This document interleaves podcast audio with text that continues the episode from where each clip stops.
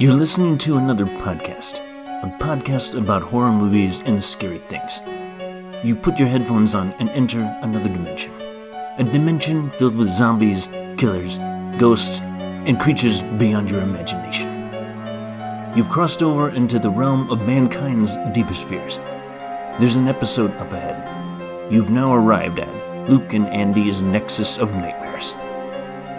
Hello, and welcome to another episode of Luke and Andy's Nexus of Nightmares, a podcast where we explore over 100 years of horror films and why we love them. I am your host, Luke, and with me, as always, my good buddy Andy. How you doing? Andy's not here, Mrs. Torrance. Oh, God, Huh? Tony. Oh, God, Huh? Tony. I can't do the Tony voice. I don't think anybody can. Andy's not here, Mrs. There, I guess that's it. Yeah, it's it's not that. Danny's not, not here, Mrs. Torrance. Yeah, that's pretty good. It's not like trying to replicate the sound of Rudolph's nose. No, That's impossible. it's impossible. That's impossible. Any of our listener who can do an audio recording of them making this noise of Rudolph's nose with their mouth. It's Yeah. close to like a hum, but it's not. It's it's Yeah. not even. It's not it. Yeah, no. I wonder how they did it I don't know. in 1960, whatever. It Had to be analog. Had to be something they held in their hands and recorded on a microphone. But I don't think we'll ever know. And I'm okay with that. some mysteries are just lost to time. That's one of them. So we're not talking about Rudolph the Red-Nosed Reindeer in this episode. We're not. Um, we're talking about a classic horror film. Uh, maybe the most classic. Of The most- the classics. classicest. the, the most classic of the classic. Um, The Shining. Yes, Stanley certainly a Kubrick's. contemporary, uh, contemporary. Sp- what's the word I'm looking for? Uh, tent, tent, tent pole. What, what's the word they they use? Yeah, like a contemporary summer, staple. Summer tent pole. It was released in May. It's a, it's it's a it's a contemporary staple for the genre. It's it's a it's a benchmark Yes, for sure. I yeah, it's one of the, it is one of those movies where, um, I don't know. It, it it's like The Exorcist, and um, uh, I'm trying to think of another one off the top of my. I mean, maybe The Omen, maybe The Omen, but not to a lesser extent The Omen. Yeah, Um, Rosemary's it's in- Baby. Rosemary's Baby. It's it's one. it's, of, it's even more well known than Yeah. those. Like it's more main. It's more in the mainstream, I think, now than than something like The Omen or especially Rosemary's. The Omen is is more so than Rosemary's Baby, but Yeah. It it was it had the benefit of coming out in 1980 where a lot of things kind of got absorbed into popular culture and it took a little bit I think for it to kind of you know for the shining to to do that but when it did Yeah. I mean how often did you hear here's Johnny you know yeah, there's people Yeah, I'm no. sure that there's people I'm sure that you know that were born at a certain time that here's Johnny they were more likely to associate with this movie than they were the Johnny Actual Carson, show Yeah, right, exactly. or the Tonight That's what is it called the the Tonight Show. The See, I don't even Tonight Show. remember the name of the damn show. It's got Tonight Jimmy Fallon. Johnny Carson be Johnny rolling Carson. over in his grave knowing that Jimmy Fallon was hosting that show. Oh my god. um, but yeah, no, it's definitely, um, yeah, it's it's definitely uh, a legendary. It's hit legendary status. It- yes, Um, and uh, and yeah, it wasn't. It, it it was one of those movies that, like, I I think actually like a lot of Kubrick's films, um, they weren't immediate like hits and you know successes, uh, both with audiences and uh, and critics. Um, yeah, yeah. So this is this is this is a, a movie by Stanley Kubrick. Yes, Yes.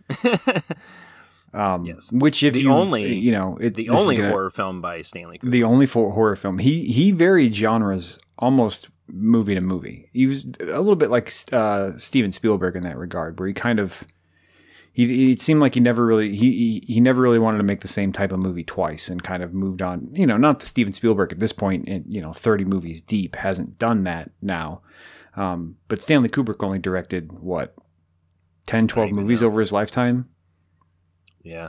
I'm not Um, sure. I can't give you a number right now. I- It's I not it's not many, not as many as Steven Spielberg for oh, sure. no, no, no. and so he he really kind of chose what he and and certainly his shooting schedule would not allow for more than you know one movie every 10 years yeah. um but he definitely moved between genres with relative frequency um and this was his yeah this, as you said this was his only horror movie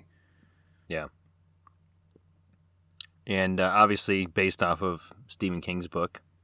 yes Um, Stephen, it's uh, Stephen King's second novel. it was early is it might right? be second I I just know it was. I know it was the. It was only so the movie was only the second adaptation of one of Stephen King's works, yes following Carrie, Carrie right following uh, Brian De Palma's uh, Carrie adaptation.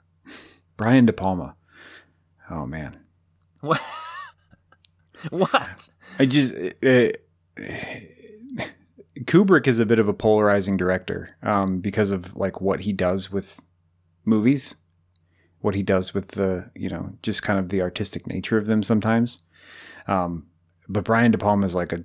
I feel like Brian De Palma is a very polarizing director too, in like a different regard. Like people just fucking hate his movies or they love his movies. I don't know. There's just a certain and not like not like in general, just like movie by movie. It's just weird. Yeah, Which I really like the original Carrie. That's a good movie.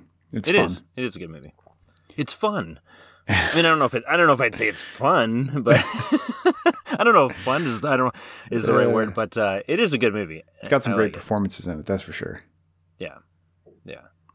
Um, Um, but yes, this was the second the second adaptation of one of his books. And I mean, Stephen King, he I mean, he came out pretty hot. You know, Carrie Yeah. was, you know, he when he started writing novels, he wrote I I always forget how he started, but he wrote some novels and some novellas and some short stories and things that kind of Mhm. bounced around. And so um but Carrie took off pretty quickly and then The Shining took off and you know, he's kind of just been part of the collective ethos uh, as Yeah. far as horror goes ever since you know the rest as they say the rest is history as they say don't ever say that again. Not in that voice. Um, that was my joe turkel voice Joe Turkel, Lloyd. lloyd Um, so you had not seen this in a while, right? it had been a couple years yeah Oh, just Um, a couple years. Okay. Yeah, well you know a couple when you're as old as i am a couple really means like six or seven Ten, ten years. Yeah, but um, it, and actually, I hadn't.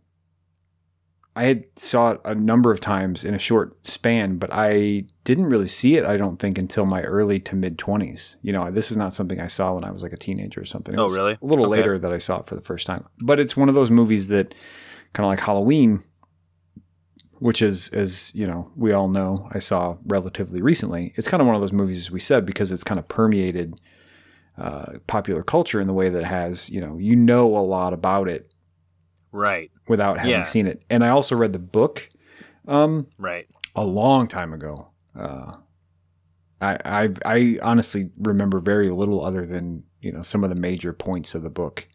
Uh, but it's been a long time since I read the book. But um, Yeah. So I'm kind of the opposite, where like I I saw the movie in like probably junior high, um, and then I didn't read. I didn't actually read the book until um, shit, probably within the last within the last like five five years or so. actually, yeah, once once you actually learned how to read, right. Took me a while, but took me a while. it finally got there. Once my parents Um, said it was okay for me to learn how to read the swear words, then I was all about it. Uh, I actually think, you know, this is going to be sacrilegious to say, but I think I saw the the miniseries. oh God, That was the first thing I saw. really? Yeah, sadly.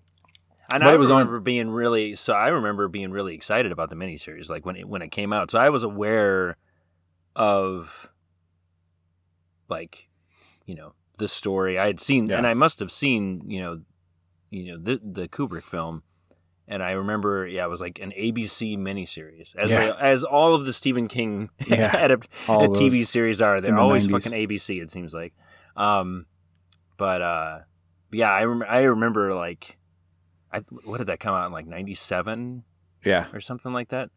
Um, but yeah, I, I remember like the build up to that and like being excited for it and stuff like that. Also being a big fan of Wings And Steven Weber. Yeah. and Steven Weber. Uh, shit. We should have got Um, Roy in there Roy. playing- playing Hallorann. Roy Roy Biggins should have played Lloyd the bartender. That would have been good. But yeah, I saw that. I saw that at that age, you know, knowing that it was a, you know, because we would, like I, like you said, I think it was ninety seven or ninety eight. So we would have been thirteen or fourteen. So I would have been pretty comfortable, you know, as in terms of scary stuff. You know, not not Right. being comfortable watching it, and my parents would let me watch it on TV, knowing that it wasn't like you know going to be super intense or anything. So it was Well, just one of those one of those things that kind of hit right at the right time. Right. And shit, And- I remember you were the one. I remember watching uh, another ABC miniseries, Stephen King adaptation. Oh boy. It. I remember Yeah. watching it. Uh, I mean, obviously not the whole damn thing. Yeah. But I remember watching at least at least that the opening Oh, I do of, too. the- of, of that TV series at your house. At my house, At, I remember watching it at your house. we That's- must have been older. I don't know. I just that, I remember. I just remember. No, we had to be at- older. Being at your house. yeah, maybe- we had yeah, to be I- older So when did that come out? That came out because that in- came out in like '92. Shit, no, I think that came out in like ninety. Yeah, it was it was early, Yeah, but but yeah, so it wasn't So, the first yeah, time we it aired, but we probably No, did watch no, it together. but I remember watching it Yeah, together with you, and it, and I, I I'm betting it was before. It was before the the uh, the Shining series came out. oh, absolutely, hundred percent. So Yeah, no, I I was young enough when the It series came out that that I was supposed to be going to bed when it was coming on, and I remember vividly. I my parents were watching it and they were like they had warned they like warned me, you know, we're gonna watch the show. It's scary. You need to go to bed. And I, I didn't want to go to bed. And so they turned it on and they were watching it. And I sat there and saw the Georgie scene. Like holy shit. and In I remember in the shadows, like Oh, well, like so. Did your parents know you were there watching it, or were no, you? I like- was yeah, I was there. I was like on the floor, like by my mom, like turn it off, turn it Oh. off, and they're like, you need to go to bed. and I'm like, turn turn the show off. I don't want to see thought- this. And they're I like, thought you, like snuck in while they were watching No. it and were like, in but it was a very it was a very like now that I have kids, it's absolutely something they would do. They'd be like, Yeah. I'm, I don't want to. I I'm you know I want you to watch my show. You know, and you're like, no, I'm not. Go to bed. I'm watching this, and they're screaming because they're terrified, and you're like, no, you need to go to bed. and you're screaming because they're interrupting your show, Yeah. and you can't pause it because it's 1990 Because- uh, and it's on yeah. television. I remember like almost in the fetal position, like being on the floor, like hold, like with my arms around my mom's my leg, like hiding my head, like turn it off. And my mom, my mom and dad were like, "No, will you go to bed?" Holy shit, Um, that's funny. but yeah, so you know, by the time The Shining rolled around on TV, I was kind of like, you know, having that in my past and being brave, a brave teenager now. I was like, oh yeah, I can watch this. and so brave you know, the, the the that's what kind of got me excited about the plot. Um, and I didn't really have anybody to kind of go back at that point and like really feel like you know, other than maybe you to really be like, we should watch the old one, you know. right, right. Um, and and I just never got around to it until I was older, and then uh, and then I finally did. And I probably read the book around the same time actually that I watched the miniseries too. Um, they Yeah. kind of in my mind are like bleed together.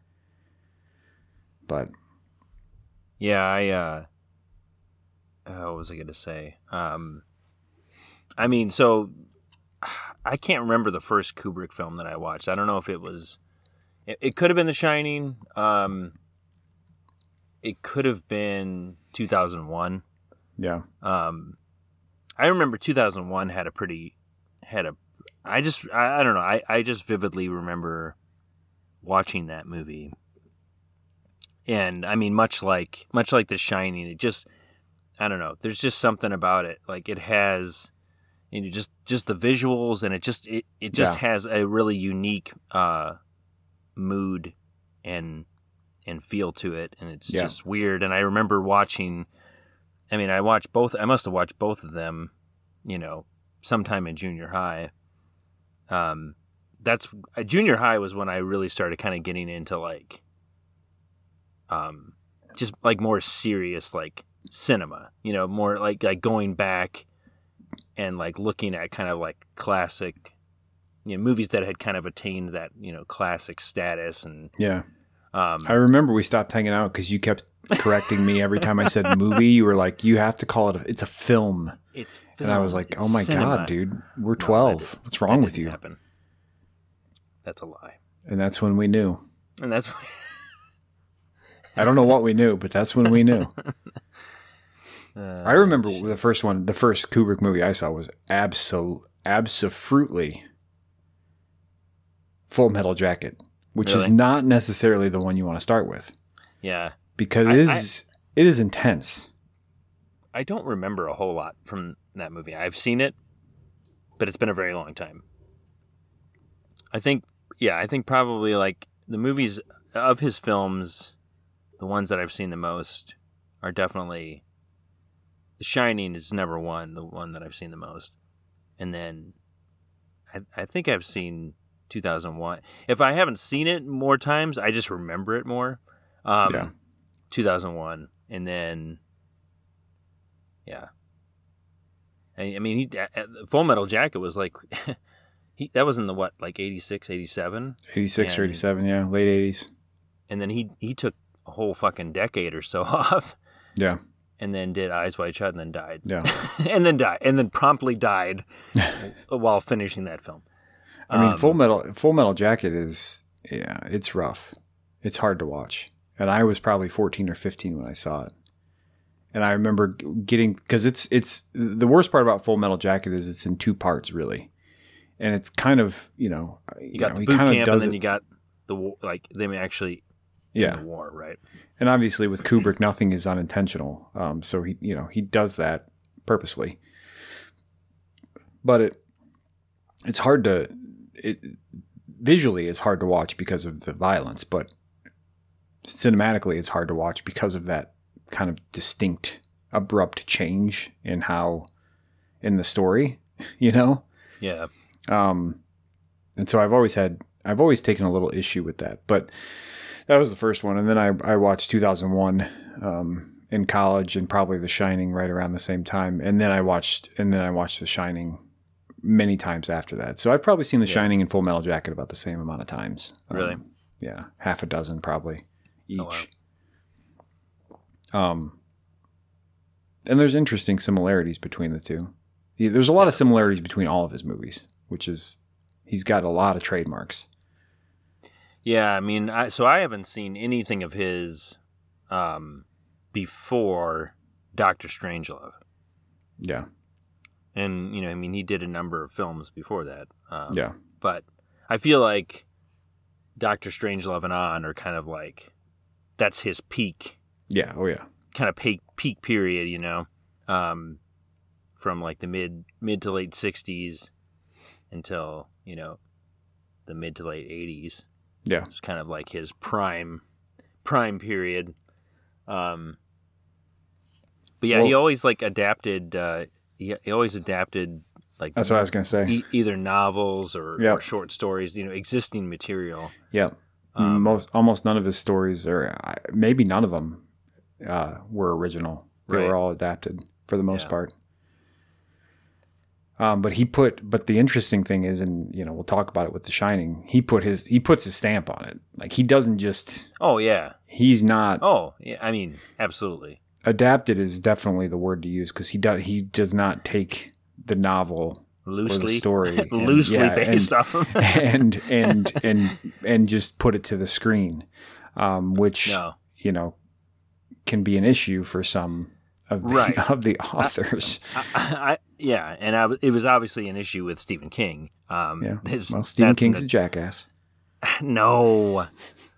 I love, I love Stephen. I, well, I shouldn't say I love Stephen King. I don't. I mean, as a person, I don't know him, but you know, I seems- have read a large amount of his works. Yeah. So you know, and he just seems like see i think that's that's where i kind of um, tend to side with stephen king because i just feel like what i know of stephen king as a person um, he just seems very uh, he just seems pretty down to earth he doesn't seem like he has like a big ego about him um, and and i just feel the opposite about Kubrick. Yeah. I feel like, I mean, again, I don't, you know, I don't know. It, that's just the that's just the feeling that I get, and and um, and so you know, like I, I- just tend to say, I mean, yeah, it, it's you know, we're we're gonna be talking about the differences between the book and the movie, and and you know stuff like that, and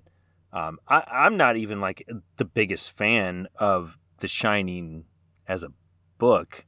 Um, so if I if I'm ever if I ever feel like I'm coming to the defense of Stephen King or anything like that, it's really not it's really not so much that um, because it's not like I the book is not you know is, is far from perfect and and there's things about it you know um, that I'm I'm not you know a huge fan of and um, but uh, but yeah it's interesting you know that it's interesting that that Kubrick, who had never done a horror film, he you know never had never worked in the genre before. Um, you would think that he would he would um, you know stick more closely to the to the source material yeah, and kind of rely a little bit more on you know the horror elements within the story but he doesn't right. like all, all of the most iconic things from this film are original to the film. Yeah. They're they're not in the story at all. You know, Yeah. um, you, you know the the the two girls in the hallway and yeah, and the blood coming out of the elevator and Yeah.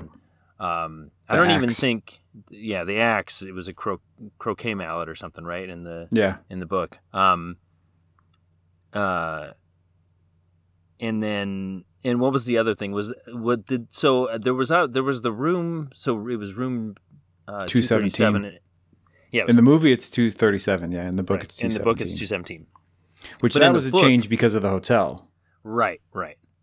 Um, but in the book, is there a woman in the tub, or is that something that he added to? I can't remember. It's been so long. Like I said, it's been probably twenty or twenty five years since I've read it. yeah, I really don't remember. I think there is, but I don't recall. yeah. I can't remember either. I, I, I something tell something makes me think that I that it's not. It's not in the book. I, mean, Yeah. obviously the room is in the book and stuff happens, but I don't know if there's Oh, if stuff happens. if the what woman happens in room two three seven stays in room two three seven. uh, um, but uh, but yeah, I mean, so there's there's Yeah. a lot of changes, but I mean, like you know, he See- does some stuff that you know he he he, he the you know he he's a I mean he's a visual guy. He's a I mean he's a filmmaker. You have to be visual, and like so. I mean, like he. I mean, I think he really did. You know, take some things, kind of scrapped some stuff that was in the book that just either wasn't feasible at the time to do, um, like the the topiary, like the Yeah. topiary animals, which is that's just kind of ridiculous, anyways. Um, Yeah. But um, but I I mean I think he made some smart choices there and did some you know unique, you know, added some unique stuff uh, to the story for sure. But Yeah, I mean, my thing is so I, I'm. I guess I, I'm the counter. I, I know you weren't really making an argument, but I'll present a counter argument. In my opinion, you know, the movie surpasses the book because Kubrick has kind of this unique genius of being able to look at something and in my mind kind of see the potential that is unrealized you know to see yeah, to see this you know kind of interesting story about a guy struggling with his personal demons and then and then having to fight these kind of real external demons um and and his family and his little boy that has magic powers you know and, and read into that you know a much stronger you know, a much stronger theme um, that he can kind of strip down Yeah, and convey.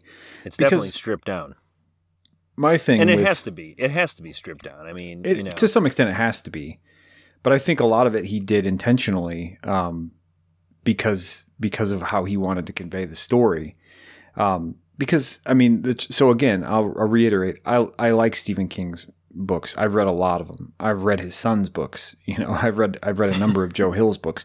I mean, I like horror and I like pop horror and I like you know books that provide entertainment value. I like movies that provide entertainment value, um, and that's what Stephen King brings.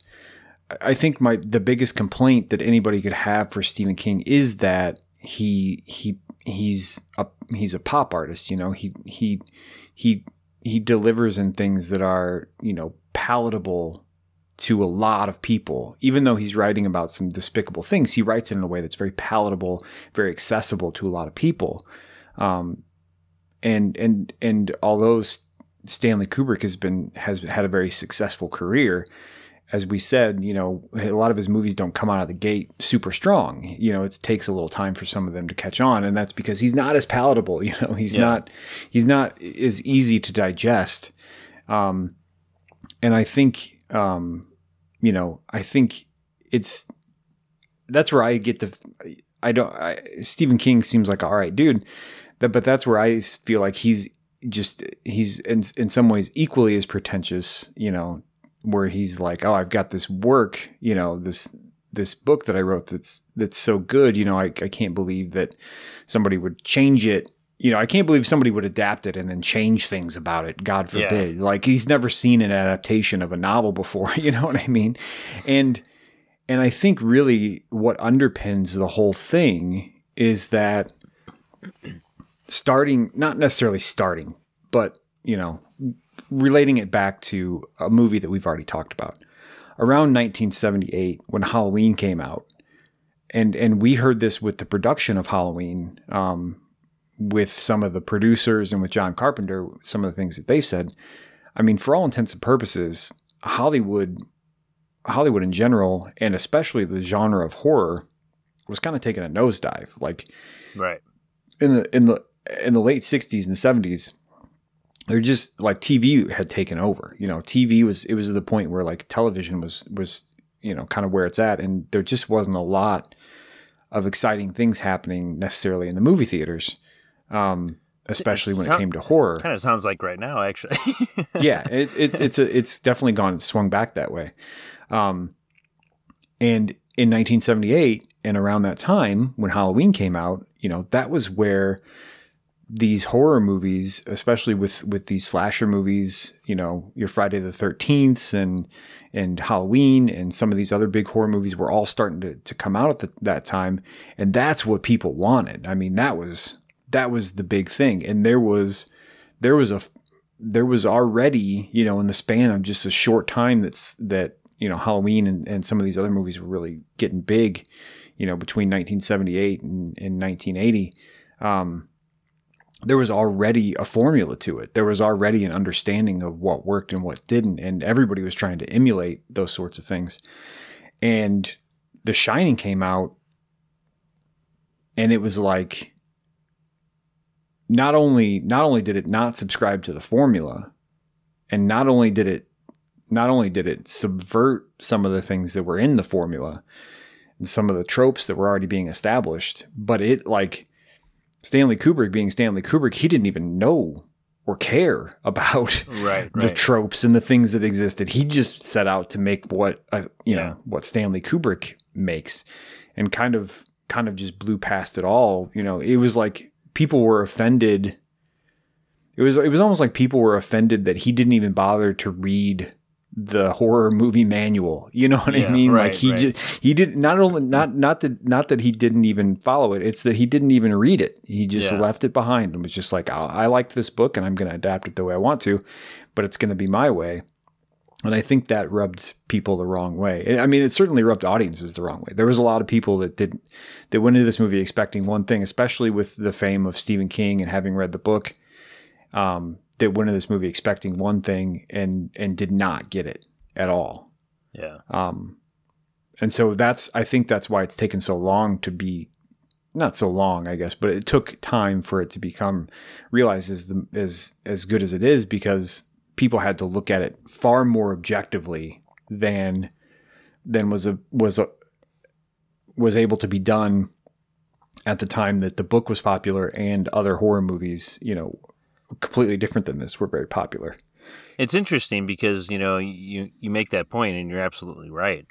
Um, I am uh, where good show, where- everybody. Where, where you know where Kubrick came in at this time where you know right after Halloween had had been made, and that was an, an enormous hit, and everybody. I just remembered. I was going to say before. I don't didn't mean to cut you off, but I remember this quote that I wanted to mention before I forget. There was actually a quote that I read, and I can't remember who it was. If it was the woman who wrote it, uh, who who co-wrote the screenplay with Kubrick, I forget her name. Diane. Uh, yeah, I can't remember. she was a novelist, right? Yeah, Diane Johnson. That's what I thought it was. Um, I can't remember if it was her or one of the producers or somebody, but some or might, might have been Shelley Duvall. It was a woman. My mind is telling, making me think it was a woman. Somebody told him that because this movie took 56 fucking weeks to make.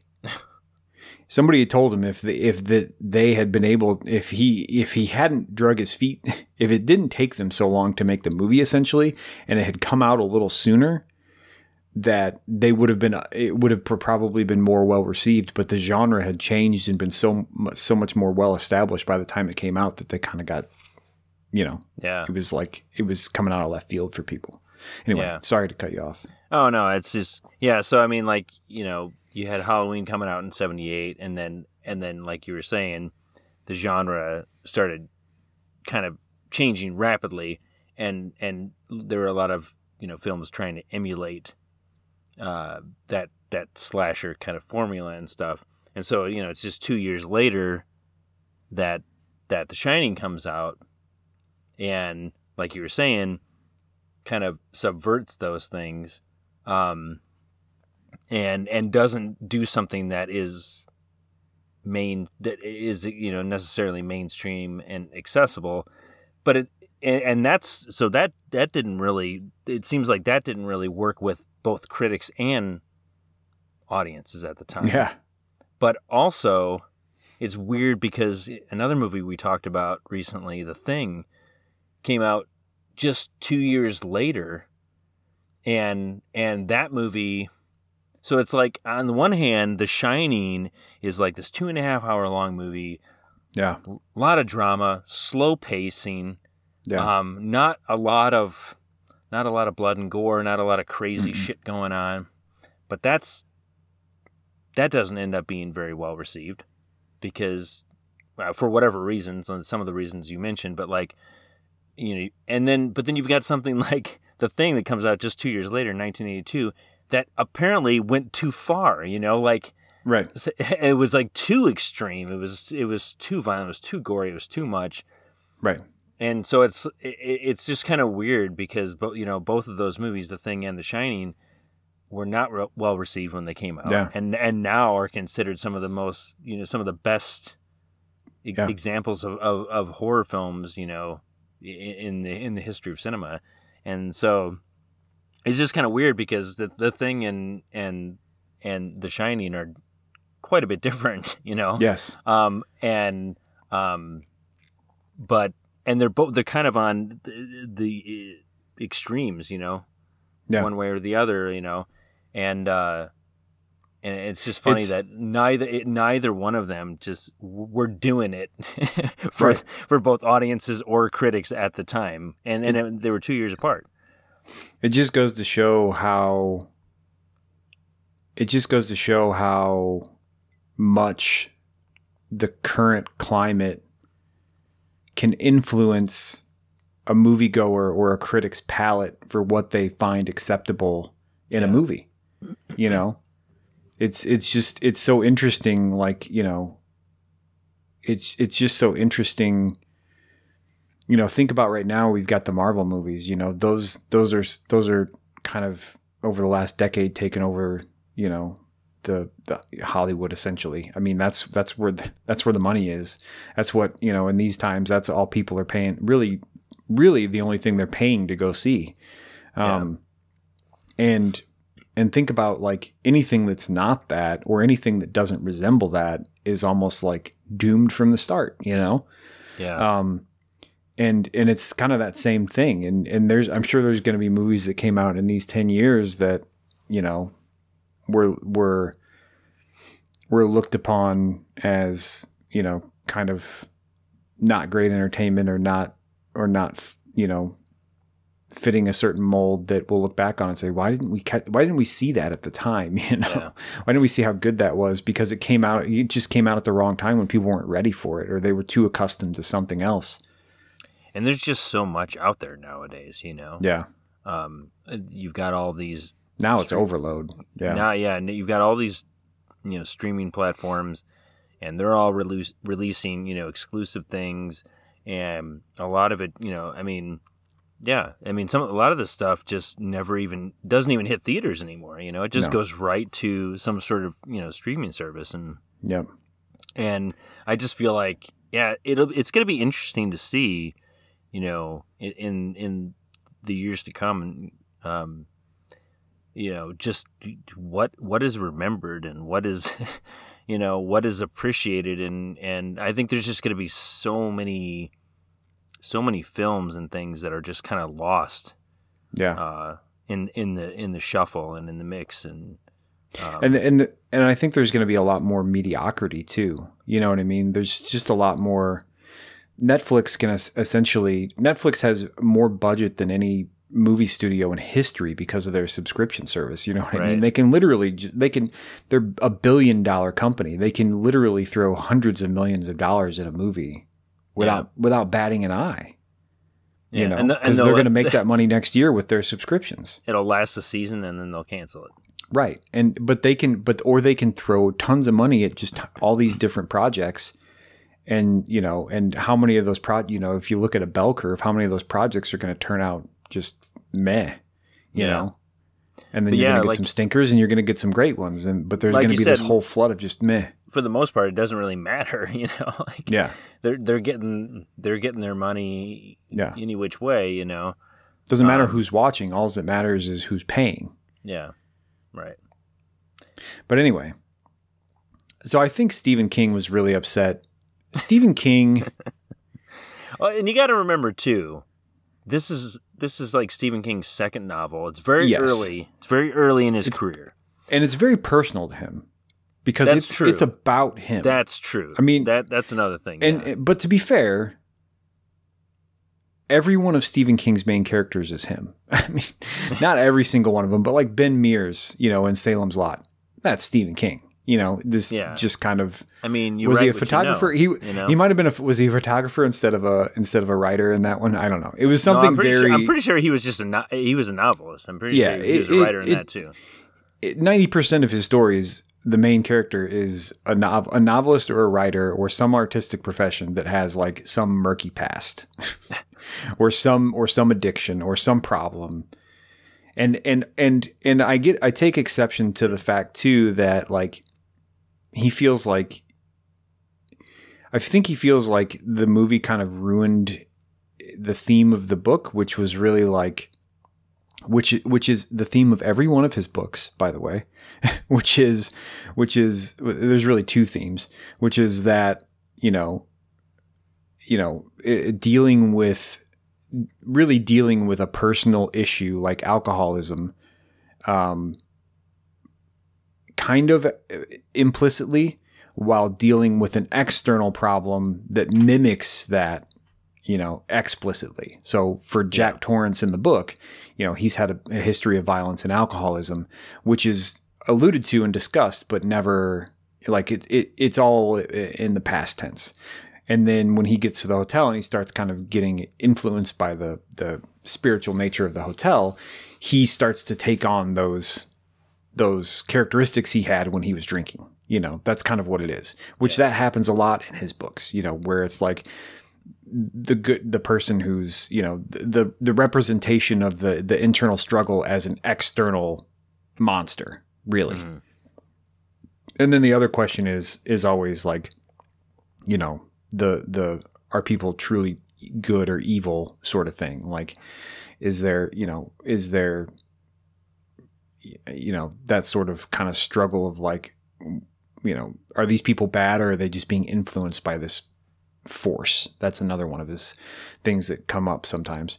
Right. but um but that that he talks about that in like every book and and it's not particularly profound you know it's not it's interesting and it's it makes for for interesting books and interesting reads but it's not particularly profound. And i i feel like personally kubrick dug deeper and by simplifying what he did was he stripped all that away.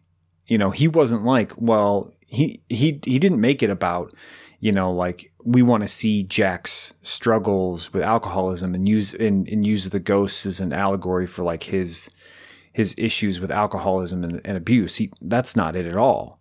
It's more like he stripped away you know most of the characteristics of all three characters and made them like these generalizations to where you know it's kind of more like a it's more like a force you know? It's more like it's not about following the character's journey. It's more about like the inevitability of like going mad essentially. Like so you know it's just it puts you in this weirder state of like of like this kind of you know higher mindset of like these people are not people. They're more like ideas you know they're more like the ideas of madness and the ideas of like Yeah. innocence and the idea of of you know like trying to hold things together like wendy you know it's like these it's like these ideas and and these ideas are being toyed with by this you know force or whatever but you don't even know what the force is is it the It's ghosts Kubrick. The, the force yeah, is the- Kubrick. The, force is Kubrick. Exactly. It's not the. It's not really the ghost. It's not really. It's it's Kubrick as God, really. yeah. So yeah, he's pretentious, but to me, it's effective. You know, to me, it's like when I watch the movie, I'm like, I feel it. You know, it's I feel Yeah. like this like force of like, you know, what would it be like to go crazy? You know, what if you were already crazy, Yeah. like Jack Well, uh, Torrance, and you didn't know it? Right, and I think that's yeah. I mean, that's that's one of the main differences where you know um, in the book, you know, he's got he's got these issues, and and and but he's you know he, he seems to be you know he seems to have this uh, inner quality to him that is Yeah. good, somewhat good. You know, he's Right. not like an he's not o- overtly you know just bad. Um, Right. And and then you and then he gets the hotel, and that the forces at work there slowly kind of Yeah. pick away at him, and and manipulate him and and and turn him you know turn him against his family and things like that. And in the and in the movie, like you just you don't get you get less of a sense of that. Like you get it's more of just like he already seems to have like I don't know, like it, it's very early on in the movie where you're like this guy's kind of a dick and he's already like he's already like just snapping and you know early on in the movie and you're like Yeah. and so there, there's there's less of I don't know. I guess there's just to me there's less of uh, a, a, a devolution of of the character and I don't know. And that, that's that's one of the issues I have with and and I and I think you know I mean obviously like you said Kubrick did that intentionally. I mean I think Mhm. you know he he was he he wanted he wanted the character of Jack I think to start off already you know imbalanced and almost kind Mhm. of like you know insane and just push him even further and that's that's kind of the difference between between the book and the movie you know um but Yeah. Yeah, I I think I mean I, I wasn't going to talk about it right away, but my so the the way I watch this movie, so there's a thousand different interpretations of this movie. One of the things I love about this movie is it's so open to interpretation, yeah whereas the novel's not. The novel is cut and dry. I mean, it's ghosts. They show up. Danny's got powers. yeah The hotel wants Danny. You know, Wendy's a very strong woman who's protecting Danny and and keeping and you know kind of protecting him from Jack. And Jack is kind of you know being kind of eaten alive by the Right. by the hotel to try and get at Danny. I mean that's really what it is. Um, in the movie, it's far more ambiguous what's happening, even in terms of the ghosts. You don't there, there's there's and I like I like that. I like I like that. oh yeah You know that that's that's a part of it that I do. I do like, and and I like a lot of the choices you know that that Kubrick made, um, where he's downplaying a lot of things. He's he's doing things in ways that aren't as obvious and yeah. where you can where you're not really sure like is is Jack just like you know is it, it are these you know things that he's creating in his own mind? Um and and you think that you know for a good portion of the film you, you you're Right. wondering like how much of this is actually real and happening how much of it is you know psychological and in his you know in his head. Um i like all that stuff. Um but my my issue is that like you kind of i don't know. It's because because like you said you know the book the book is so much more focused on on danny and Right. and his powers. I mean the book is the book is called the shining. The movie Right. is called the shining. Um and there's very little of the shining actually at play in the movie you know? Um and i don't know. I mean there's just you're falling into the trap.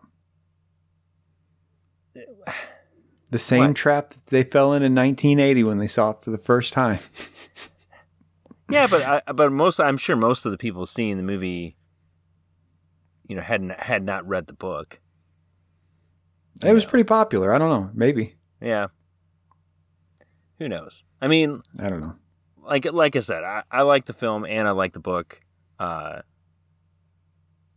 I mean, and and and yeah, they're very different. And and you know, I I mean, I, I- all I'm saying is I can see why why King has an issue with this, and he doesn't even really se- seem to have an issue with very many other ad- adaptations. Like it's not like he's like even the bad ones yeah, yeah. So I mean, like again i think that's why i feel like that's why i feel like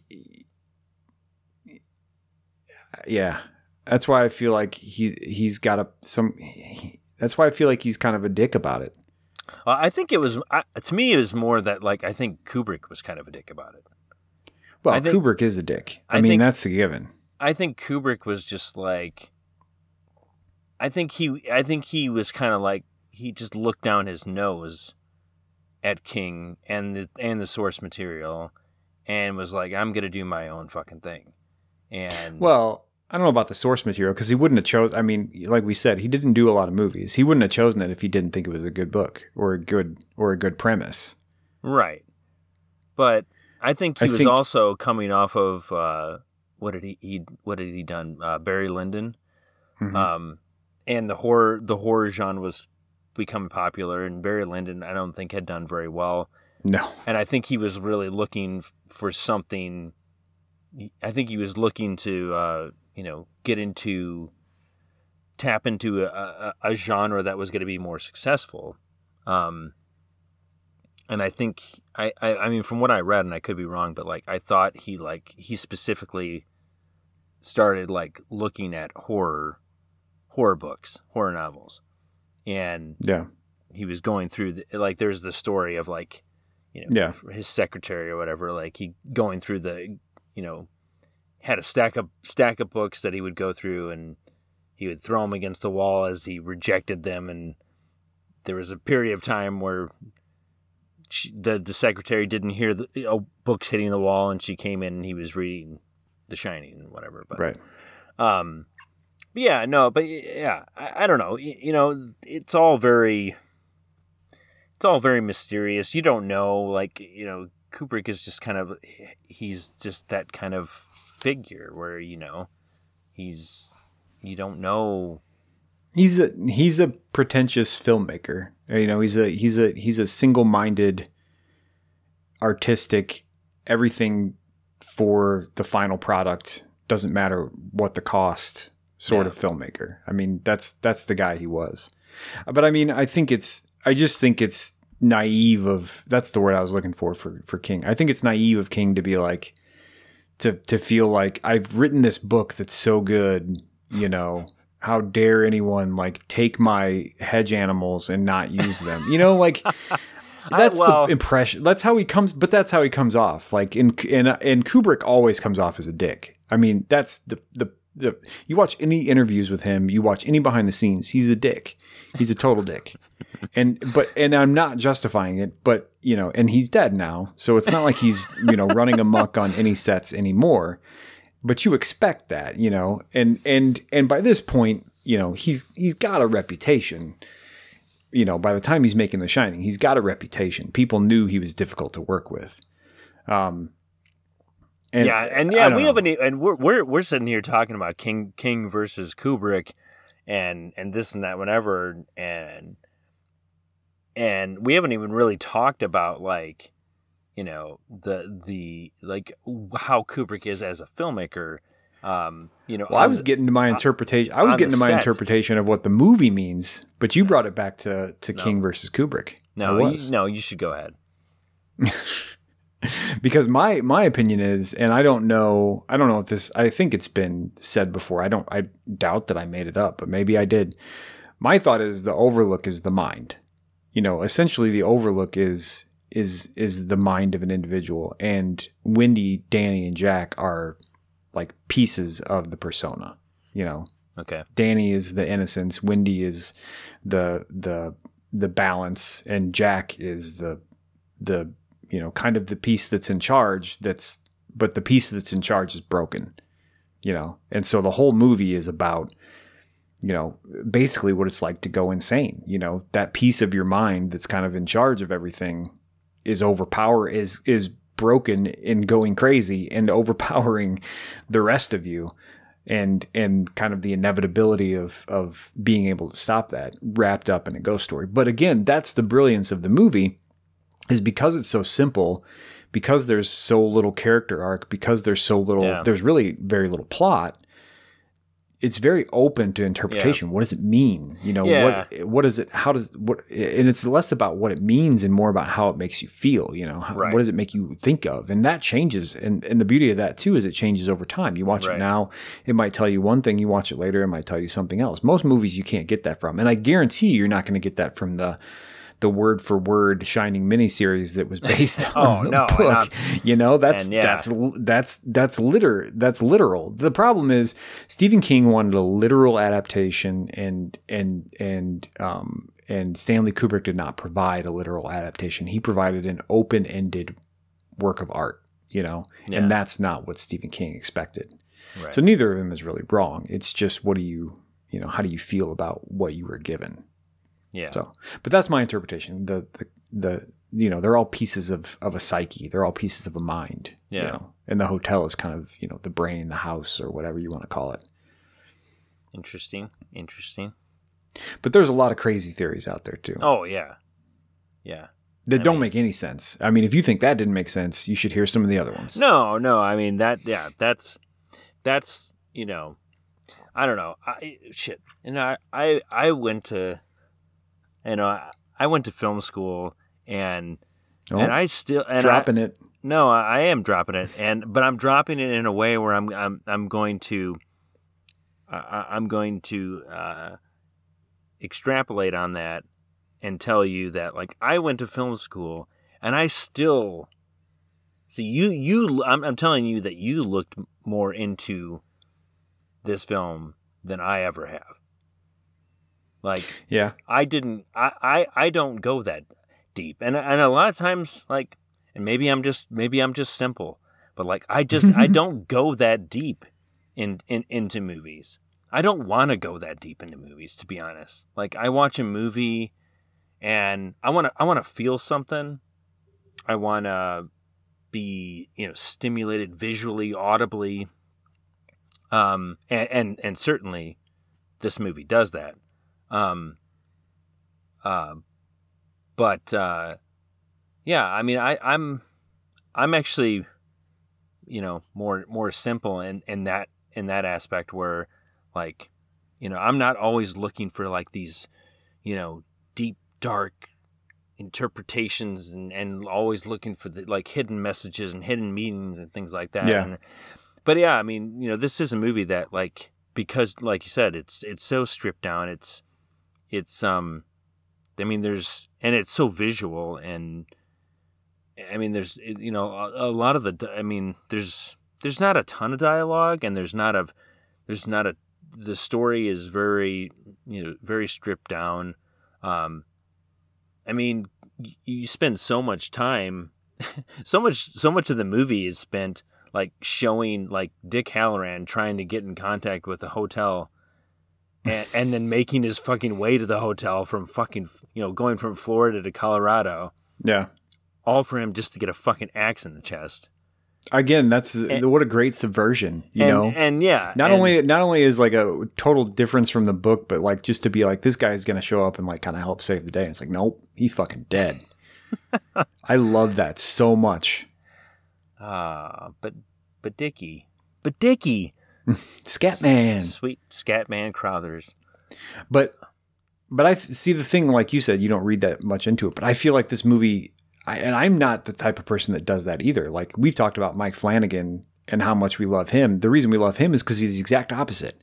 It's not the fact that he trans, you know, the the Stephen King adaptations he's done that he's done them perfectly to the book, which for a, in a lot of ways he has.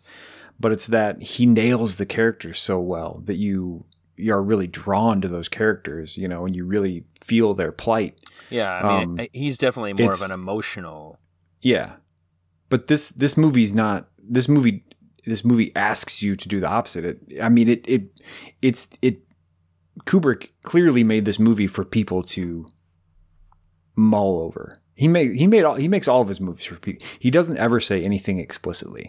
He wants people to think about things and what it means to you, you know. And and he want I mean he wanted to change he wanted to change film. Like that's he wanted people to make movies differently. He wanted people to think about movies differently. And I think he does it he does that here, you know.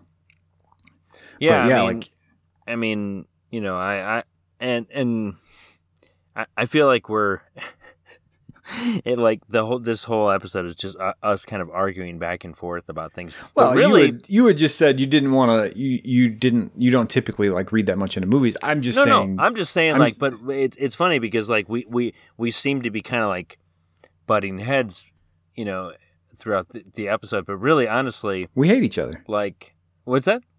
I said we hate each other. That's why we do this. Yeah. Um, It's therapy.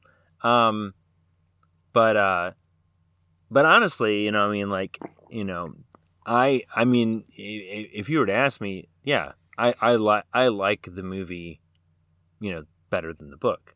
Um, but um, so it's not it's not even about that. It's more about I I, I don't know. It, it it's more about like I feel like Kubrick did certain things just to I don't know. Like uh, I, don't know why I feel like he could have made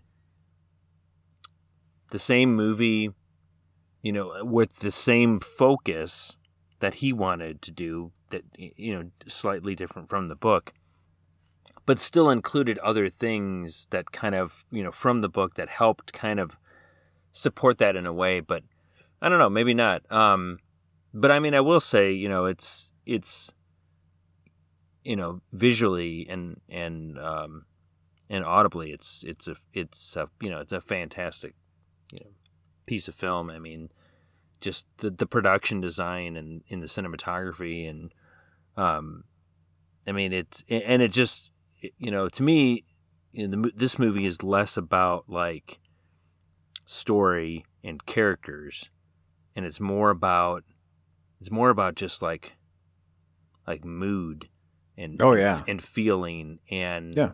um and just kind of creating this this this atmosphere and and yeah and and like you said it's this it's like this i don't know it's uh yeah it's it's it's all about it's about like kind of losing control and and losing Yeah. your sanity and Um, but And- I, I I read a I read a thing from the from the director um, of Room Two Thirty Seven, the uh, documentary about all the weird theories uh, about you know the you know the meaning of the movie and everything like that. And and he I thought he summed it up pretty nice where he just kind of he basically said like to him it was it's like it's a movie about you know uh you know it's about a it, it's about a family and it's about an in, an individual basically like choosing his career tru- choosing you know other things outside of his family you know over Right. that over you know taking that taking precedent over kind of you know family and I don't know. I thought that was I thought that was a Yeah. really good way of just like simplifying uh, like to me I don't and I don't know if that's what what Kubrick really wanted to say but like but it's absolutely true, you know. Yeah. I don't think he wanted to say anything. I think it's a I mean that that's probably the the yeah, the the most conventional that's a good a good summary of of you know, of the of the theme kind of in general, especially, you know, especially when you look at it in terms of the book and stuff too, it's kind of along those lines. Um but I think I mean I really think that it was it's his Kubrick. I really, you know, I had I gave my opinion on my little my little interpretation earlier, kind of how I think of it. But I really think Kubrick's intent was that it was a, that the movie is an empty vessel.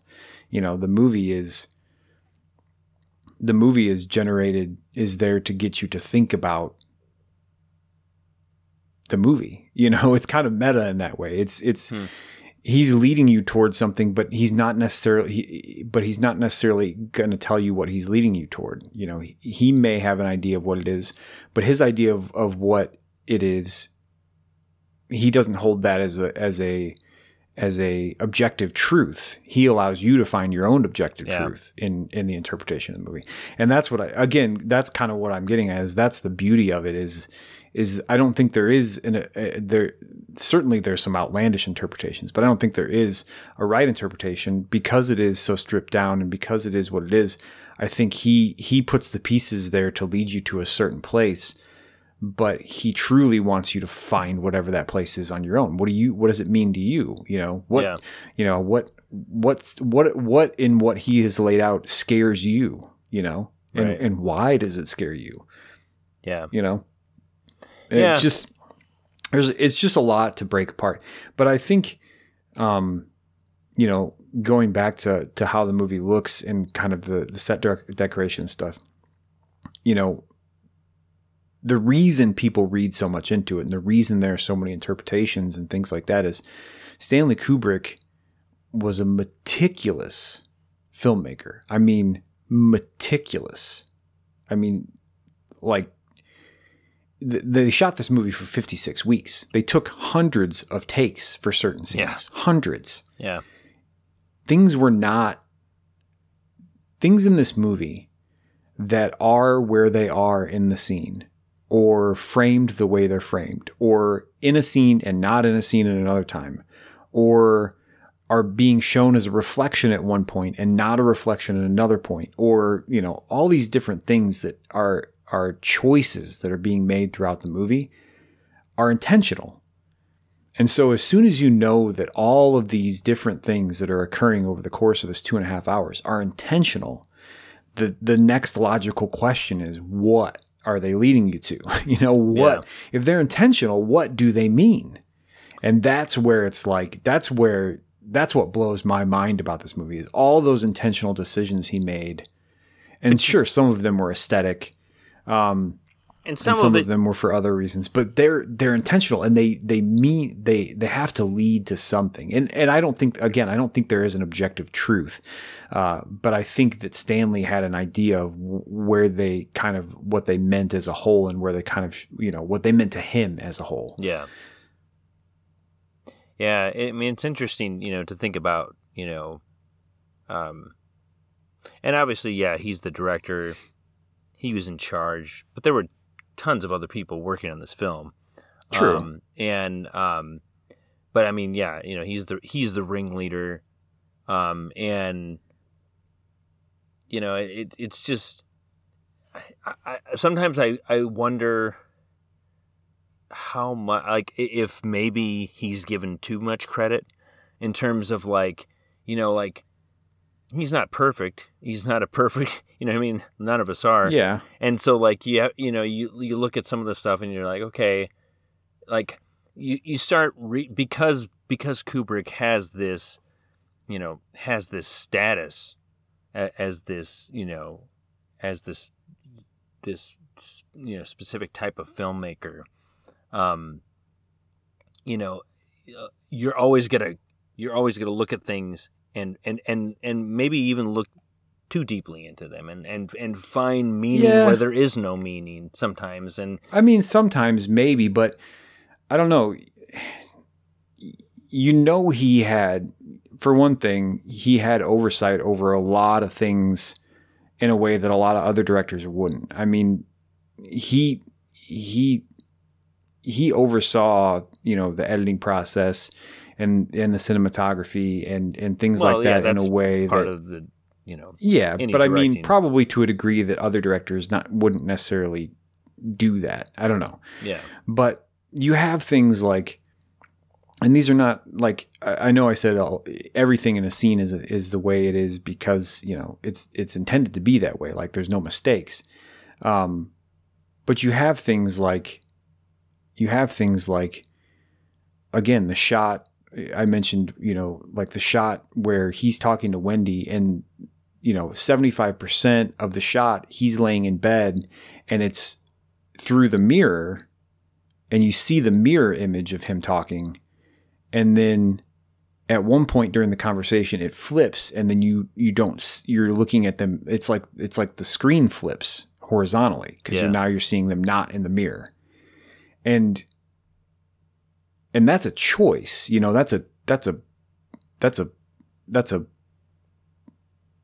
you know that's a what's the word i'm looking for? That's a that's not an accident. It's not a it's not a passive choice. It's he's actively making a choice to say we're going to show the mirror of this shot for x amount of time and then we're going to flip it and show the actual you know aesthetic of the room you know in a normal view. Right. And what is the cause for that choice? I mean it, th- again it, it's not necessarily some grand plot. It's not necessarily some objective truth he's trying to lead you to but there's something it's it's it should it's there to say something about the character or it's there to say something about the relationship or it's there to say something about the theme of the movie. It's there for a reason. But what that reason is you know is difficult to say. And then you've got many many things like that that add up you know to a greater whole. And what is that? What is that greater whole you know yeah. What does it mean to and again it's it's more about what it means to you. Right. So sure i i guess at times maybe he gets more credit than he deserves um because of because of how you know how revered he is a, as a director. But you know there's a lot of choice there's a lot of things like that are that are specific choices that are meant you know he was so good with he was so good with with uh, framing his shots and and and how and the aesthetic of how the how the shot looked that you know when things like that happen you're you're like he's making this choice Oh, but yeah. why? No, you know what is the reason? So i don't know. So that's the shining. Tune in next week when we yell at each other about the lost boys. Oh shit. Um let's talk about let's did you have something else you want to say about that because we could talk about scatman we could talk about um i kind of want to talk about Shelley Duvall. Yeah. I mean, I, I was just gonna say, you know, you you were talking about like, you know, um, just you know, choices, you know, in, in terms of framing and and and just you know, Kubrick in general and, and his directing style and stuff like that. Um, you know, to me, to me, well, well, just I, I'm I'm about to talk about a, a scene, uh, and it just made me realize that like there are a lot of there are a lot of scenes in this movie that take place in bathrooms, Yes. which is strange. I don't there, and again, maybe there's something there with that too. Who knows? You know, I don't There's a know. lot of poop, a lot of a lot of scenes of Jack pooping for some reason. Um, but w- one of my favorite scenes in the movie, um, well, there's a couple. I mean, there's another scene that I really like too. Um, I really like the scene where, uh, where, uh, you know, basically Danny shows up, and he's Oh God, his shirt's all ripped up, and and then it's terrifying. she you know she um, he's silent he's not saying anything and she blame she's like oh, you did this you know blaming That's the scariest part of the whole blaming movie. jack um That, part, not yeah. not the part that comes after. That part. yeah When she, when the two of them are like fighting, Yeah. and he comes in like, however old he is, sucking his thumb, and he's got like, oh my God, yeah it's like the most realistic yeah like domestic abuse, like feel of domestic abuse. right And then she's screaming, "Oh, it's Yeah. gut wrenching." I hate that part. yeah It's great. i hate that part it's great Danny Lloyd really pulls it off too. I don't know how. He's he's really good in the movie. I mean, even the Tony voice, like you really feel like he's slipping into a different character. But when he shows up sucking his thumb, man, yeah, that gets me every time. so that that part but then where that leads to Yeah, afterwards um when when jack has has gone to the room and has had his encounter with the woman in the bathtub yeah, and he comes back and he says that he didn't see anything right. um and and and then and he's being he's actually being like he is kind of, he, he's had moment uh, at that point in the movie he's, he's had moments where you're like okay this guy's going off the fucking rails Yeah. already He's he's already done the when I'm in here yeah that and I'm scene and I'm writing. Don't fucking come in. Wh- and if I'm not writing, yeah, yeah, whether I'm writing or I'm or I'm not writing, don't come in. Yeah. Um, and so you know you've already had these moments where you're like, okay, this guy's, you know, he's on edge. He's he he's at he's he's at the he's teetering on the edge here of you know yeah, um, but then after that, after that scene happens, and you see that he sees, he sees what, what uh, his child has said. You know, he experienced. right. Um, and he comes back and he doesn't. You know, he says there was nothing. You know, to to Wendy. Yeah, And and he's being he's actually being very like calm and kind of collected yeah, and then um and then wendy like suggests that they like take that they leave hmm and take him to the you know take him to, to a hospital or whatever and he just like snaps. And that scene I, I just really like that scene and the way that they edit it. They I- they like cut to like they i think they cut to danny at, at a point in that in that scene and he's just like his eyes are just like it's like He's silent and his eyes yeah. are just like wide open and he's just like kind of like like a silent scream or whatever.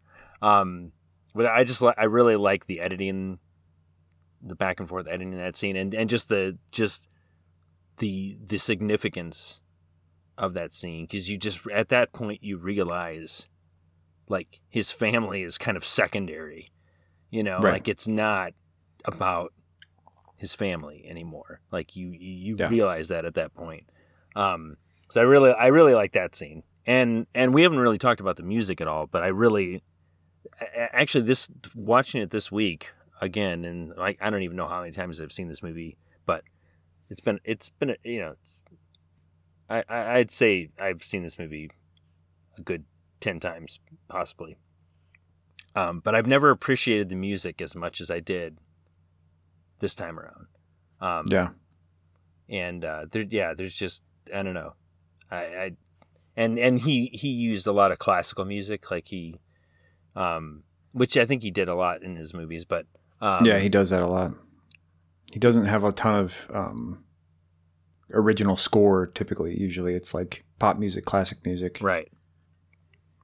And but I, for whatever reason, I just found, which is which is even kind of which is kind of crazier, like how like that just, seems like it'd be even harder to do than, than like have Yeah. somebody like go and create something that you know you know original that is tailor made for the movie like Right. it seems like it'd be harder to find pieces of classical music that fit the but but that's the thing it's like it doesn't feel like it it doesn't feel like oh he's taking these famous classical pieces and pe- you know placing them into the movie it all Right. feels very natural you know within within the context of the movie and, and how it's Yeah. placed but um but okay i'm going i'm getting off on a tangent here but like one of my you know talking about like the the um significance of you know the, the set design and production design and stuff like that. Um one of my favorite scenes both in terms of the production design and also in terms it's another tur big turning point in the movie um is the scene in the bathroom with with Oh, Gra- with Grady with the It's the, the butler. Um and it's in that it's that stark red red and white very modern kind of like 70s retro modern i don't know kind of um Yeah.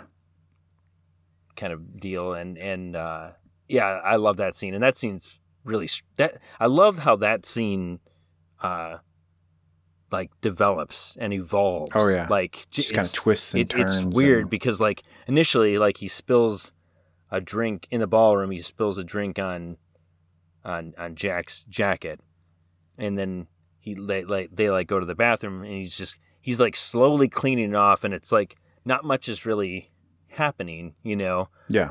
and then the way that the conversation steers Yeah. uh i just i love i love that moment it's and it's like It's, it's, like you so you were the caretaker here. it's that that that to me is like one of the best scenes in the movie just where in terms of how i don't know just the how they how that scene develops and evolves and and it's just so it's like I don't know it- it's beautiful it's it's, it's so slippery. You know, they're both kind of. Grady's just very slippery in that scene. He kind of. He starts off all shifty, like, no, that's not me. And Right. then it's like the next thing you know, he's like telling Jack he's going to have to deal Right. with, you know, it, it- like you're like like well, how do we Yeah, get here? yeah. And It's and and you know, Jack's just kind of like, you know, he's going from like kind of like you were the, you know, like in his face like you were the Yeah. caretaker. I I t- to being like, you know, kind of eating out of the palm of his hand and just like it's yeah, it's so crazy like how much things shift in in that one scene and and how how flawlessly they made that huge leap you know Yeah. like to him basically you know saying like you're gonna have to correct your wife and Yeah. child you know what i mean like and that's i just yeah that's that's an amazing amazing scene Yeah, it is. It definitely is. Um, I I love. Um, I mean, one of the scenes that I I absolutely love. Um, I'll talk about this other scene first. Um, no, I'll talk about the scene I love first. I'm trying to I'm trying to think of what makes more sense. The scene I love, the scene I love is is the bat scene. So the bat scene is great. So Wendy shows up. This is after that point. Wendy shows up and she's like, basically, she finds out she's going to tell Jack she's going to take Danny to the to the doctor. right Danny's been Danny's got something wrong with him. She still isn't sure that Jack didn't beat the crap out of him. She's going to take him to the doctor because he's not acting right. And she's got a bat with her, baseball bat. And that's when she finds the all work and no play makes Jack a dull boy. That's what he's been working on for right you know, a month is just all work and no play makes Jack a dull boy. And so then she's free, and and the the shots, you know, the framing and stuff of those shots where it's like looking up at her Yeah, and then yeah. like her standing at the desk, great stuff. yeah And then he shows up out of the fucking doorway, which I love that shot too. The the tracking. So there's yeah there's so much tracking in this movie that it'll make your fucking head spin. Um, but the tracking shot, you know, goes down the hallway and shows her standing at the desk, and then as it's she's reading, you see him then come into the doorway, and and start to talk to her, and she freaks out. And so they they argue, and and he he mocks her, and like, oh my god, it's just it's delicious the, the things that go back and forth in that scene. And then she, he basically is he basically backpedals her from the desk all the way across this ballroom up that flight of stairs. And the whole way up the stairs is when he kind of like turns, you know, he's where he kind of like just becomes completely malicious. And I just love when he, because uh, those, there's just those slow shots of him plodding up the stairs, like at her, you know. And I just love when he's like, Wendy, give me the bat, Wendy. I'm not going to hurt you, Wendy. You didn't let me finish. I said, I'm not going to hurt you. I'm just going to bash your fucking brains. I'm just going to bash them right the fuck in. and then she swings and knocks him down. I love that. And then, so then the turning point, the, the one of the interesting things about the movie is we've kind of talked about, and I never realized this until recently. We've talked about how it's it's very ambiguous up until late in the movie that these are even that the that the place is haunted. There's a there's a, you could really take it as as you know just kind of you could really you could really up through about three quarters of the movie could take it as Jack is abusing Danny, Right. which is causing Danny to kind of turn inward and have emotional issues. right. And Jack is uh, kind of crazy and abusive, and and they're both seeing things because of this. Um, and so it's not until she be- cracks him in the skull and puts him in the pantry, locks him in there, that Grady shows up and lets him out of the pantry. That that's kind of the turning point where it's like, no, these are ghosts. Yeah. Like that's that's when Stanley Kubrick finally says Grady is letting him. That is Grady letting him out of the pantry. We've we've you've we've we've made you question it until this point, but now we're telling you yes, these are ghosts. And at that point, now Wendy starts seeing them, and and it becomes much more obvious that this place is truly Yeah. fucked And up. that's not till the very end Um, when Wendy that's the very when end. yeah. Wendy, you know, is going through the hotel, you know, going through the hotel and comes across, you know, different scenes of, Yeah. know, weird shit going on, um, on, on her way out to, to, to the, you know, the hedge maze. Um, Yeah. I love that shot, by the way. The shot of, the shot of him like looking at the, the, the model of the, uh, Yeah. uh, of the Yeah, hedge maze, and then it just like cuts Zooms in. cuts to that like sh- the overhead shot looking down, and it kind of zooms in. That's a, I think that's the only shot in the movie where it's not done in camera. Like they they did a you know Yeah. they had to they shot like a model. And then they, Matte they or shot the- yeah, yeah. they they shot like a little section of like them walking and then they composited it in there but like um but yeah Yeah, because all that stuff was built on a set. Yeah. there was no full size head ma- hedge maze. Right. And all, wasn't that uh, wasn't that uh, didn't they shoot it on the same set as um, the Hoth, the Hoth set of Empire Strikes Back? Yes. I'm Pretty sure they did. Yes. And all that was like it was like salt and I can't remember what else it was. Salt and Yeah. styrofoam maybe. Yeah. It's crazy. Um. So Shelley Duvall. Poor, So- poor, poor, Poor Shelley Shelley Duvall. So she she did a lot of Shelley Duvall is interesting. So I I've Shelley Duvall is like Robert Altman's muse. yeah, Like I never realized this, but essentially Robert Altman discovered her and basically put him in every one of her movies or put her in every one of his movies from like the early 70s until like the the mid 80s. yeah, Like just cast her. And she really wasn't in another movie a direct a movie for a different director until she was in a Woody uh, Woody Allen movie just a couple years before The Shining came out. Hmm. And so she was used to working with Robert Altman, which if you know anything about Robert Altman, and this drives me fucking crazy. it's his signature, but it drives me fucking crazy about Robert Altman. His signature is he mics up every person in the fucking cast and they all just talk at the same time. Like, have you ever seen a Robert Altman movie? They just, everybody just talks at the same time. And you can't make out a goddamn word of dialogue half the time. and that's kind of like one of his thing. Like he did it in Mash, he did it in Popeye, he did it in all these different movies. Popeye. Popeye. Um, so Shelley Duvall gets to the set of The Shining, and this is like the second time she's worked with a serious director besides Robert Altman, and it's Stanley Kubrick. and it's Stanley Kubrick, and he's fucking insane. and he's insane, and he really, she's she did interviews after the fact where she's she makes it seem like she gave as good as she got. She makes it seem like you know, she appreciated the time on set. She learned a lot from him. He was difficult, but, you know, not so bad. But by all implications, like it was, it was, he was hard on her, you know, and he did that supposedly to get the emotional performance out of her that she gave, Which, which is kind of shitty. I it is mean, absolutely shitty. I, I mean, mean, she's an actress. She, she's an she doesn't need yeah, to be berated to, She's an actress. You're a director. right. Like direct them. You don't have to like you don't have to physically, you know, verbally and physically or not physically, but abuse, you know, someone to get it up per, the performance that you want, you know. I mean, like that's Right. kind of fucked up.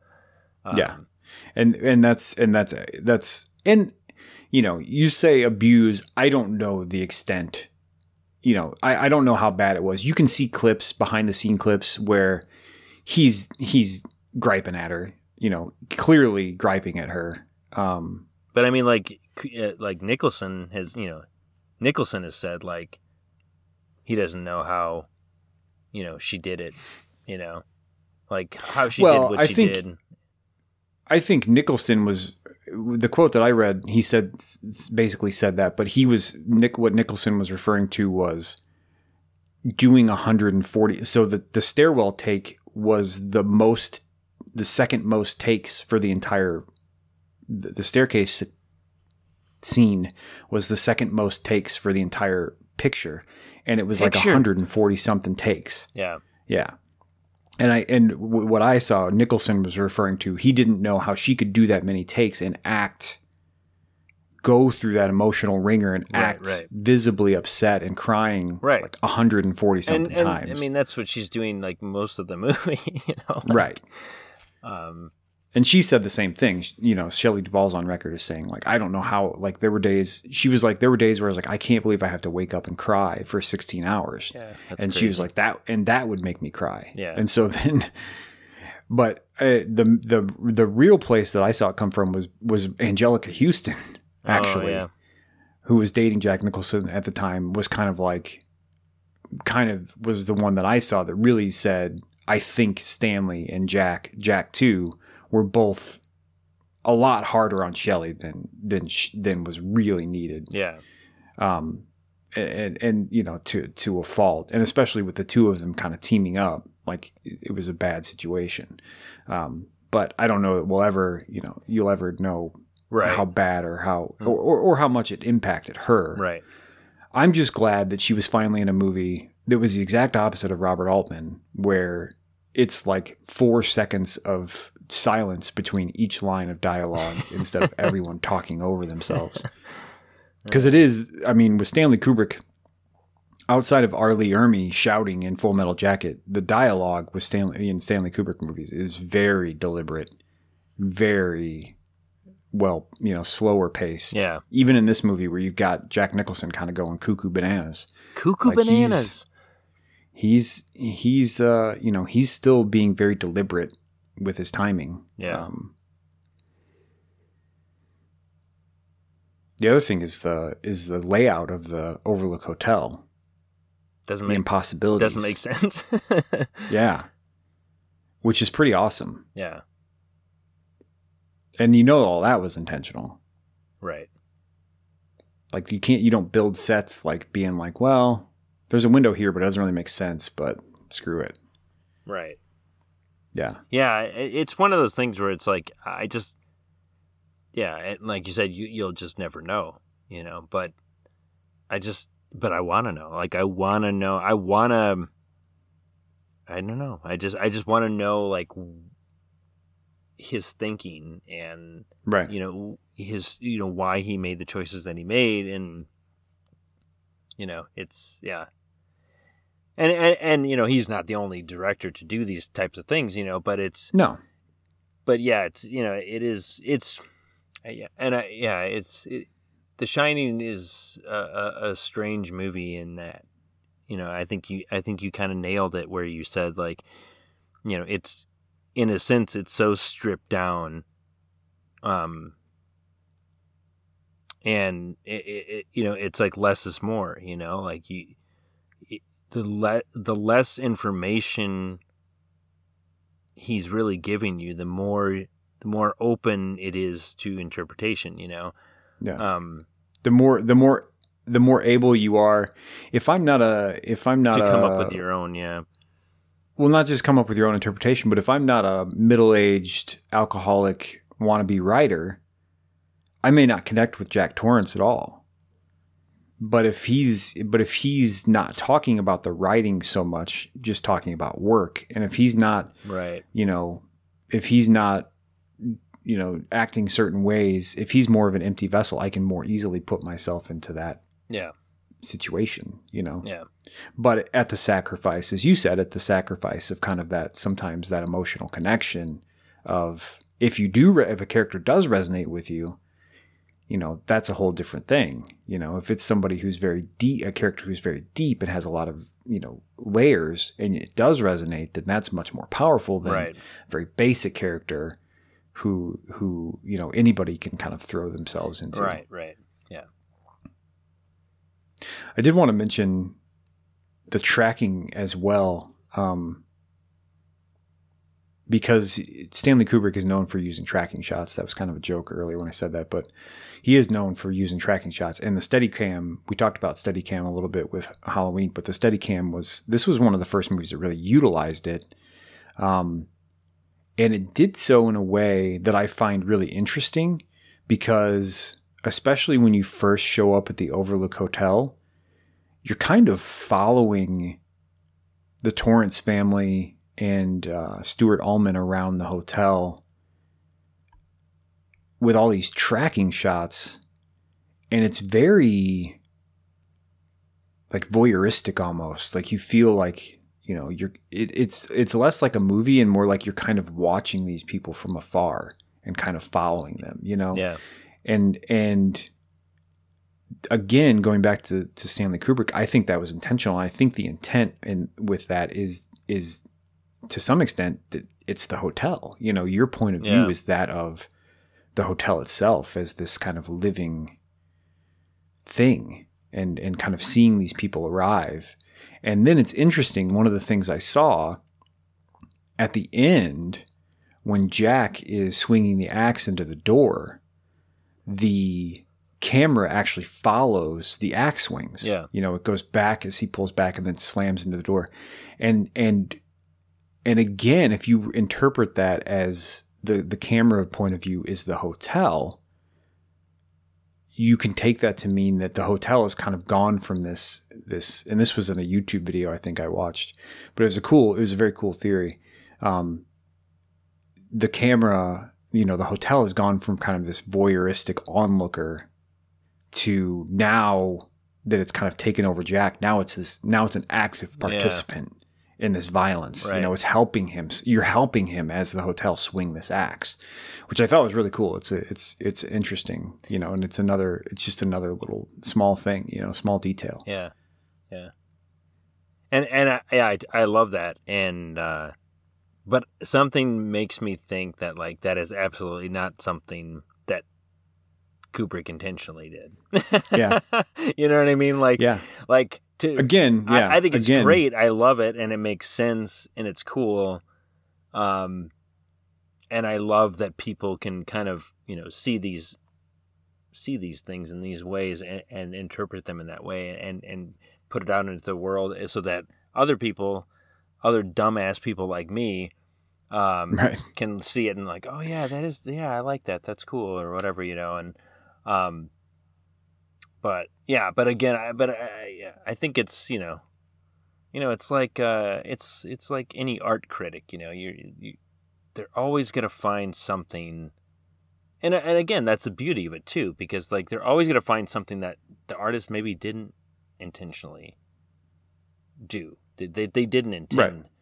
But you have this viewer now who's who's seeing it in this spe- specific way and they're making this interpretation and and that's the beauty of art is to have Right. you know you know to have these different interpretations and to, to have something make you feel to have something make different people feel different ways um, Right. and get something different out of it um, so that's And i, I mean think that's what good art does Uh, yeah, and I think that's that kind of wraps it up perfectly right there. Is that, and and again going back to Stephen King a little bit. Stephen King had a very strong vision about the story he wanted to tell, and and um, Stanley Kubrick kind of blew it up, you know, in this way. But Stanley Kubrick's vision was was uh, that is the piece I believe. So whether you interpret it right or you interpret it wrong, Stanley Kubrick is is his intent was just that you interpret it, yeah just that it means that you think about it and it means something to you some way, and you and and and maybe you find things in places where there is nothing, but you're thinking about it. You know, it's it's that was his intent. Yeah. You know, regardless of of where it where it ended up, his intent was that you thought about it and that it takes you somewhere. Yeah. Whereas Stephen King was more interested in I want it to stick to the story and the themes and the characterizations that I created, you know. Right. Which both are both are good. It's just yeah one is different than the yeah other. i mean you know But absolutely, I think people find things, you know, people find things where there is nothing, but that's the beauty of it. Like you said, that's that's art. Yeah. I guess. and, and and you know i mean the the art forms are so they're they're so different i mean books and Yeah. movies are so they're so different you know and and Yeah. um, what works in a book you know isn't always going to work in a film you know i mean s- Yeah. certainly you know uh you know stephen king you know his his novels are so you know they they go all over the place and and Right. you know They draw on a lot of fantasy elements too, which Yeah. is very and, and and so you mean you know it's really hard to make you know an adaptation of one of his books because he kind of goes off on tangents and, and and things like that and and so i mean like yeah i totally agree with you in that in that um in a in, in many ways um you know kubrick you know simplified things and and ultimately did you know you know made it better um but but you know it's cool it's cool that you know obviously they both exist for people to enjoy in different ways and yeah. and um yeah i mean that's I actually kind of want to read the book again. We'll see. yeah it's been uh yeah like i said i think it's uh, it's been sometime in the last five years i think i did it i think i did the audio book too um back when i was driving Narrated by Stacy Keach. Stacy Keach. um, no, no, but Oh. um, but yeah, I guess I guess that's the shining. I don't know. We could, we could talk Yeah. more. We could talk more, but honestly, I've got to take a piss. And also, it's an hour and a half, and that's our usual. That's our, our usual. Uh, Yeah. our usual run. I mean, we talked for two here, hours so- about Thirty Days of Night, but No, not thirty days a night. oh, Let the Right One In. let me in. And that was two movies. Daddy. That was two movies. That was two movies. we Um, could have talked about more about the uh, miniseries, but Oh God, no. You know, we don't. Nobody wants to do that. Well, Well, that's good. That That, was our most artistic That- and certainly our most debate debateful. yeah, yeah. And I mean, you had more. You had much more to say than I did. Um, I've thought about this movie a lot for the last few years. yeah, apparently so. Uh, but it was good. It was good. It was a good discussion. Um, so thanks, thanks for joining us and listening. And uh, we'll we'll be back uh, next month. I don't know what we're gonna do, but we'll be back. And uh, in the meantime, we'll scare you later. Scare you later.